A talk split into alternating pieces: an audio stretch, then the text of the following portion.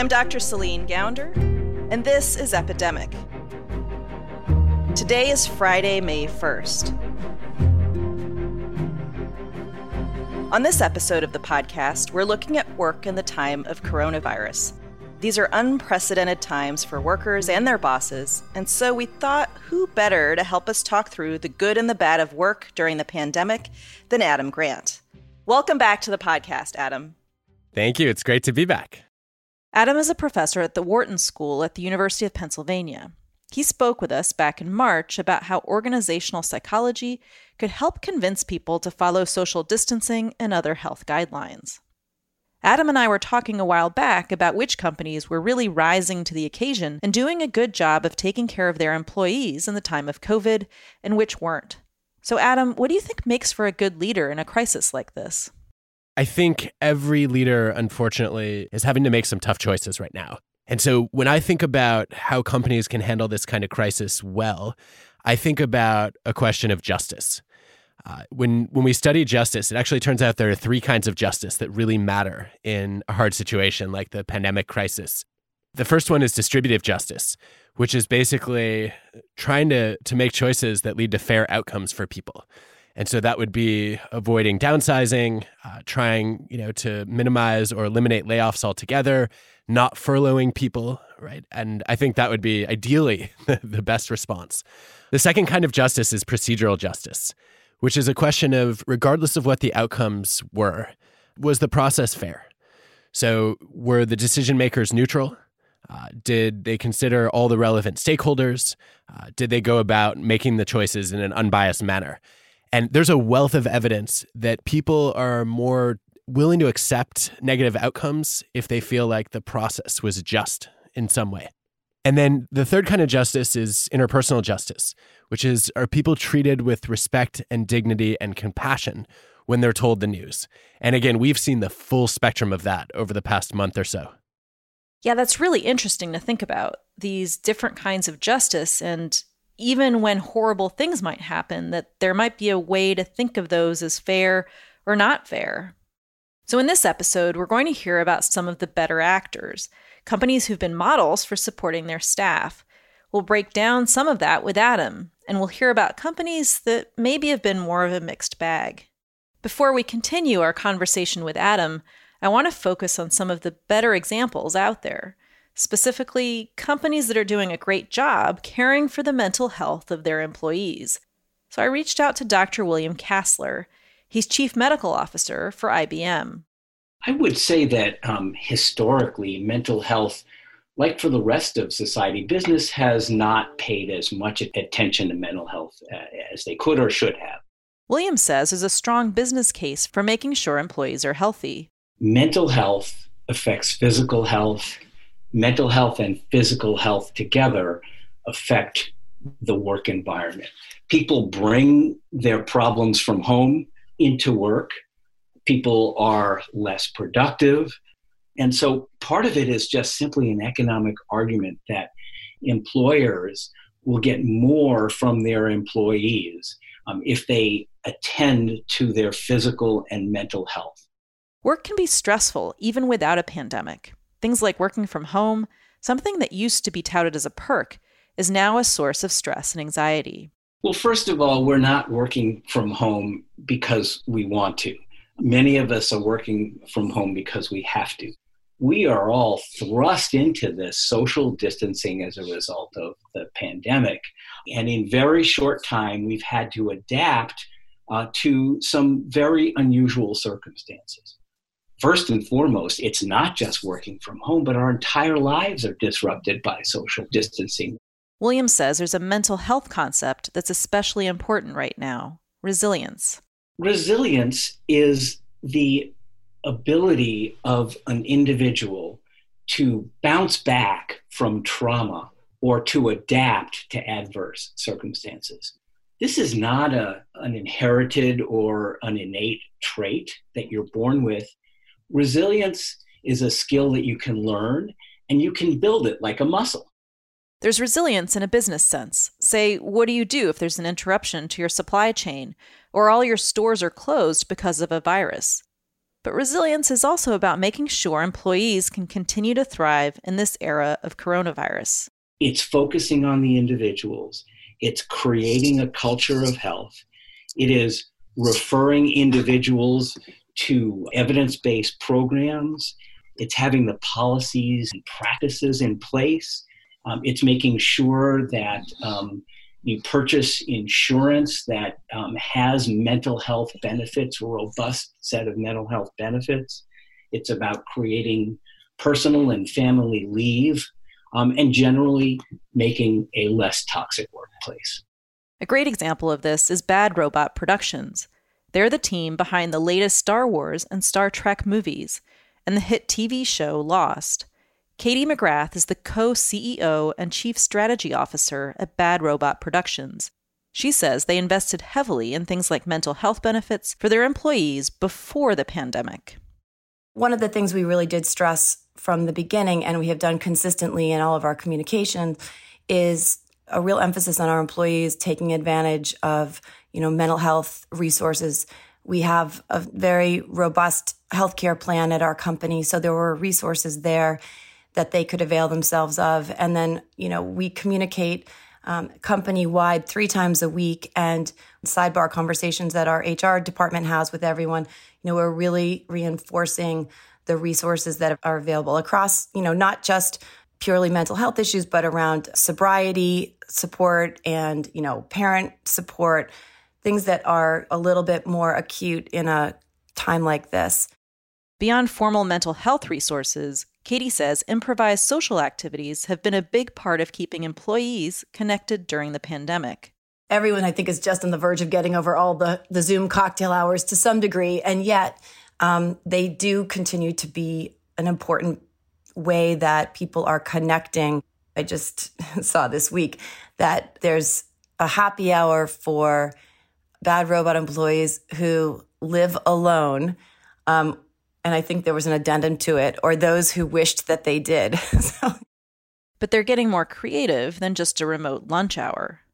We have a once a week, what we call a tea time um, at Bad Robot every afternoon at 4.30 we always have like a you know afternoon baked snack and everybody gathers in the kitchen and gets a coffee for the second part of the day and so we're still holding a tea time and that's now been you know kind of programmed with you know, a virtual game of bingo. And then we had a scavenger hunt one week. So it's just trying to allow for spaces that people can opt into. They're not mandatory, but where they, they know they're not alone in this.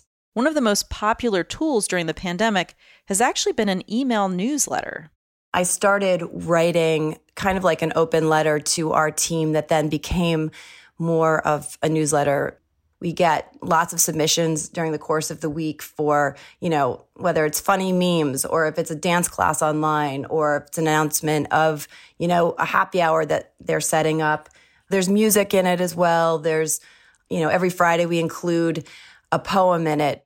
You know, it's it's a way to kind of have a one-stop shopping for the culture piece that I think when you work apart, you can miss out on.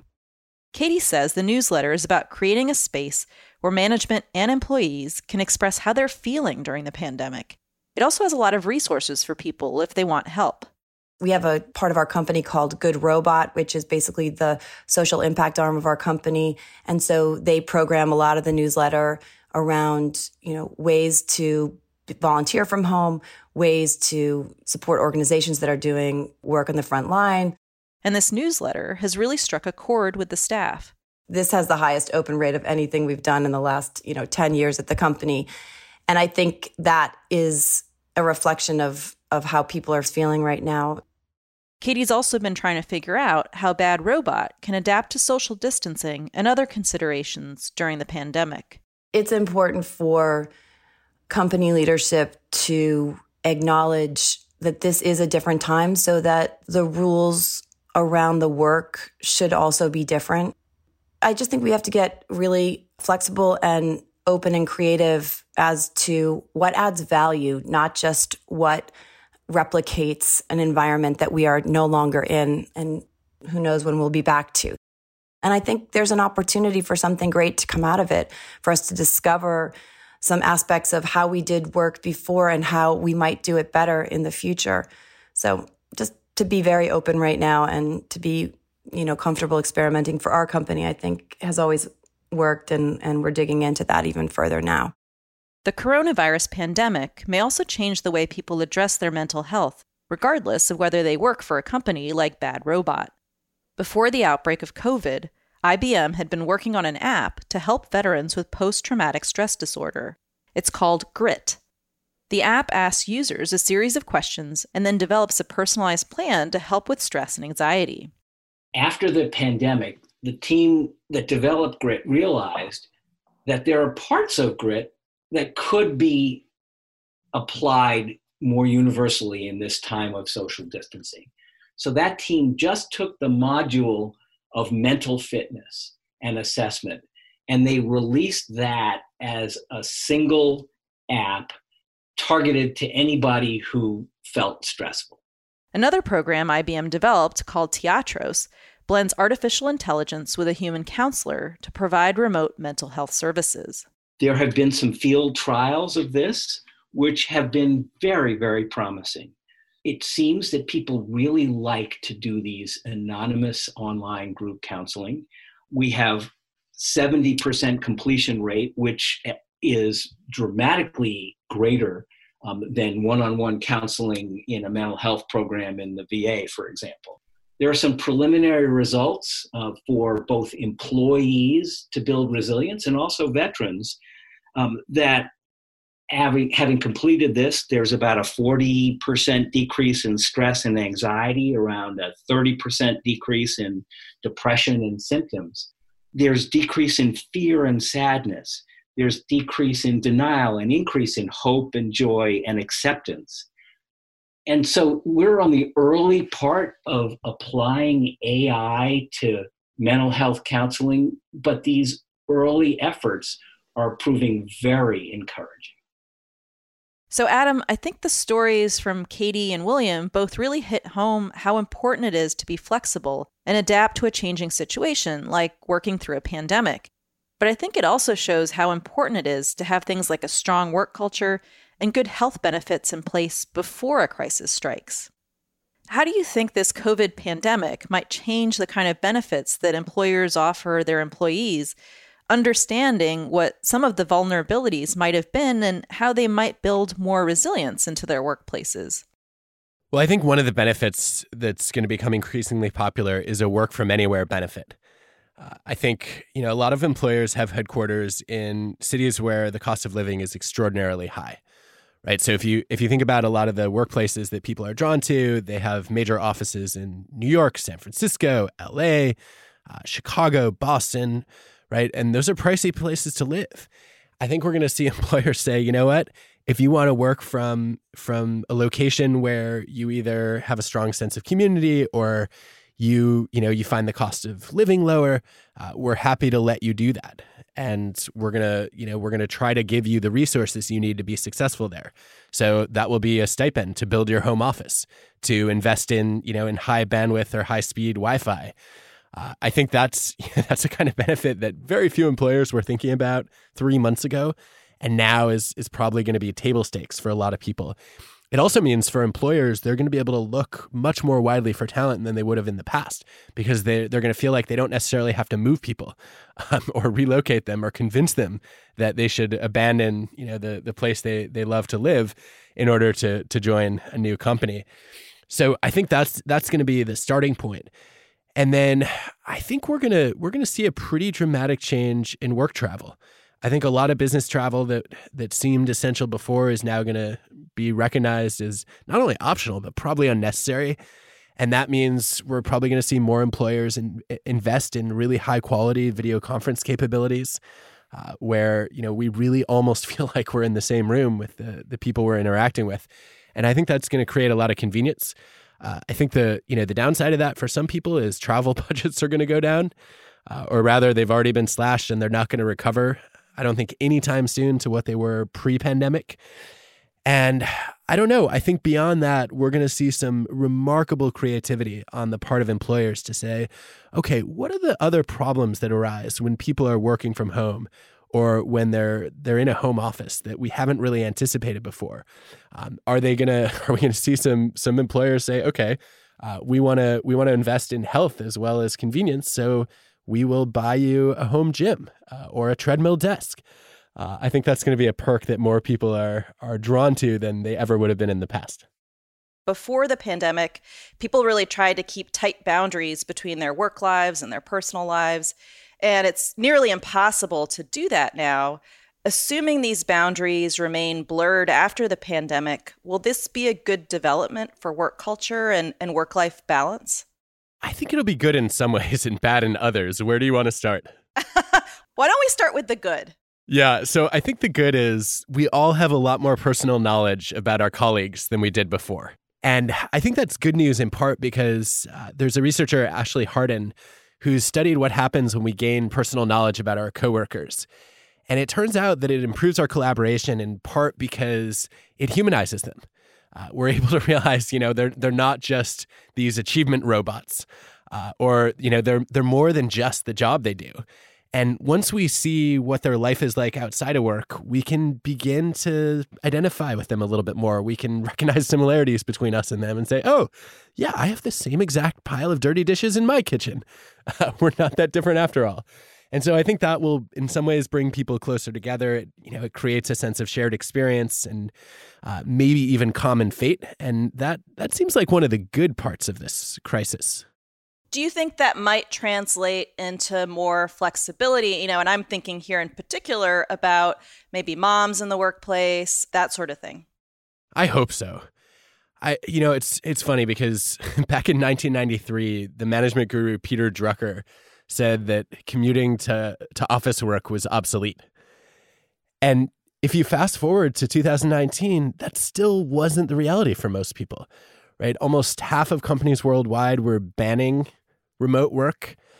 Uh, I I had argument after argument with CEOs who said, you know, I, I just can't trust my people to work whenever they want or wherever they want. And my reaction to that is, okay, if you couldn't trust them, who do you think is to blame for that? It's you, right? You either hired the wrong people or you did a very poor job motivating them or you're projecting your own laziness and lack of focus onto them. Uh, or maybe it's all of the above. But if you can't trust people to manage their own schedules and their own workspace and time, uh, then you're not doing a good job as a manager or a leader. And I think that one of the effects of this crisis now is a lot of leaders were forced into a situation where, you know, where people are working remotely whether they wanted them to or not. And they're learning that they can trust their people more than they realized. And I hope some of that learning sticks. So, we heard some specific examples from Katie about how Bad Robot was handling the pandemic. What are some things that others could do to improve their company's work from home culture? Well, I think the, the first thing to do is to find out how the experience is going, right? I think this is this is an experiment that none of us opted into. We we don't really know what other people's lives are like, uh, as much as we might have a little bit of a, a visual window into them. And so the first thing I would do as a leader is I would ask people, how's it how's it going? Um, you know, I'd I'd ask them directly. I'd you know I'd open up some kind of pulse survey, and I'd want to find out okay what are the you know what are the things that are working well? What are the biggest challenges? And one of the, the most consistent challenges that's coming up in the data I've seen so far is uh, is people are just experiencing extreme screen out from being you know burned out on on Zoom all day, uh, or pick your favorite platform. And if that's the case, I think there need to be some boundaries. Uh, you know, one of my favorite things that I've seen leaders do is to say, okay, we've got one meeting a day where it's really helpful for everyone to be on video. Uh, for those who want it, you know, you can gather for lunch and we can, you know, just have informal conversation over video. But if you're also feeling really drained by staring at a screen all day and these giant virtual heads that are that are showing up, uh, you have the license to turn off your camera and just join in by audio or you know let's figure out how we can use email or slack or whatever our you know our digital communication platform is that's more text based uh, to try to stay in touch that way. And i think just giving people that flexibility is a huge step in the right direction. So not every company has risen to the occasion in the time of covid. There's a startup by the name of carta that manages employee equity for other startups they laid off about 16% of their workforce, and they've gotten somewhat mixed reviews for how they went about this. Adam, what happened with Carta? Well, I, I think Carta is a great example to learn from both what leaders are doing extremely well and where they're, I think, making mistakes. So, you know, I think the first reaction to Carta was was high praise because the CEO wrote an open letter taking full responsibility for the layoffs. And that's pretty rare, right? It's pretty common for managers to pass the buck uh, and you know especially leaders at the top to say okay you know your people best. You know their performance. It's really up to you who has to go. And then you know even if if ceos at the top are making the decision about how many people uh, they don't necessarily call that out and say hey this is my decision here. And at carta the ceo did i thought an outstanding job writing uh, in particular that he made the decision about how many people needed to go and then he reviewed every single name. And if he basically said to his people, look, if you lost your job, it was not your manager's fault. I made that decision. In fact, for the vast majority of you, your manager was fighting to keep you, and I overrode that decision. And so if you want to blame someone, uh, it's me. Don't blame your boss. And I thought that was amazing. I would love to see more leaders step up that way uh, and say, look, you know, uh, at, at, some level, uh, when you know when there's credit to be shared, it should be given by leaders. When there's blame to be taken, it should be claimed by leaders. And and here we have a great example of that. But I think there are also some some major errors in this note. So why is Carta being criticized here if you had leaders that were really stepping up to the plate and taking responsibility and, and trying to be, you know, as compassionate as one can be in these kinds of situations? Well, I think there there are a few things that went wrong at Carta. The first one is they've just taken in hundreds of millions of dollars in funding, and so the idea that that layoffs were necessary, I think, is uh, at a minimum something we ought to be debating, right? And I would go even further. Uh, my read of the research on you know on downsizing and layoffs is when companies end up making those decisions to let people go uh, they actually perform worse than companies that find other ways to cut costs, like pay cuts, for example.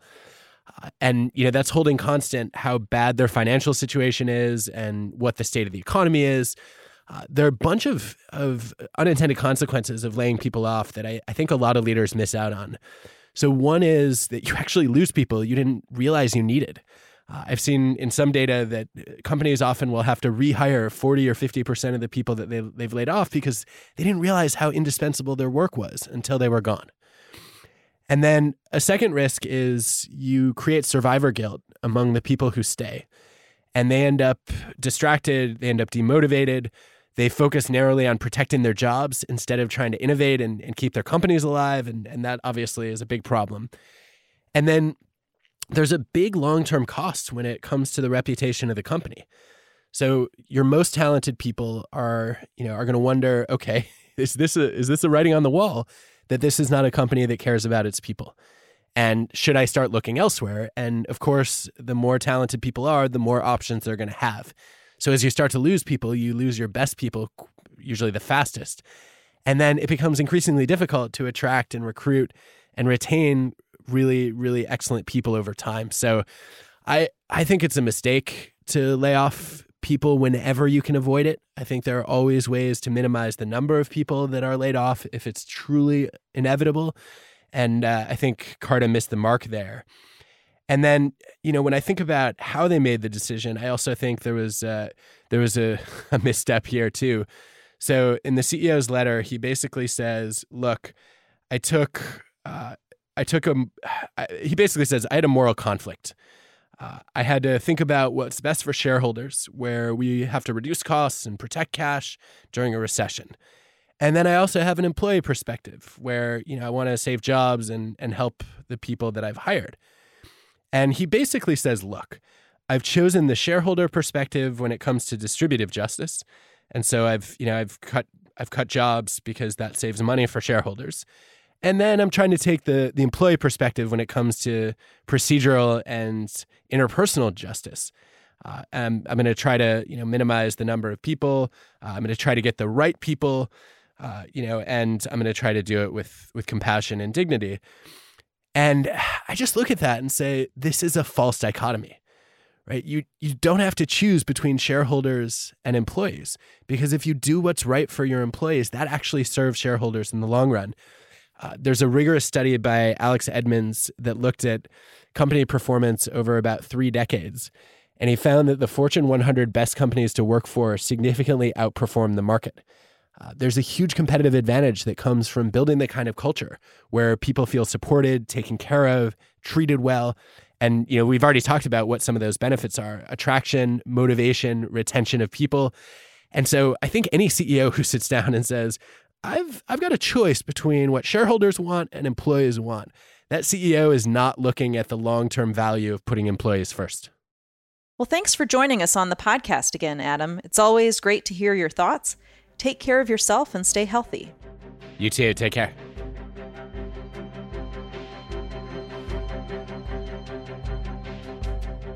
We love getting questions from our listeners. If you have a question you'd like us to answer, send us a voice memo. Please keep your question under a minute long and email it to us at hello at justhumanproductions.org. That's hello at justhumanproductions.org.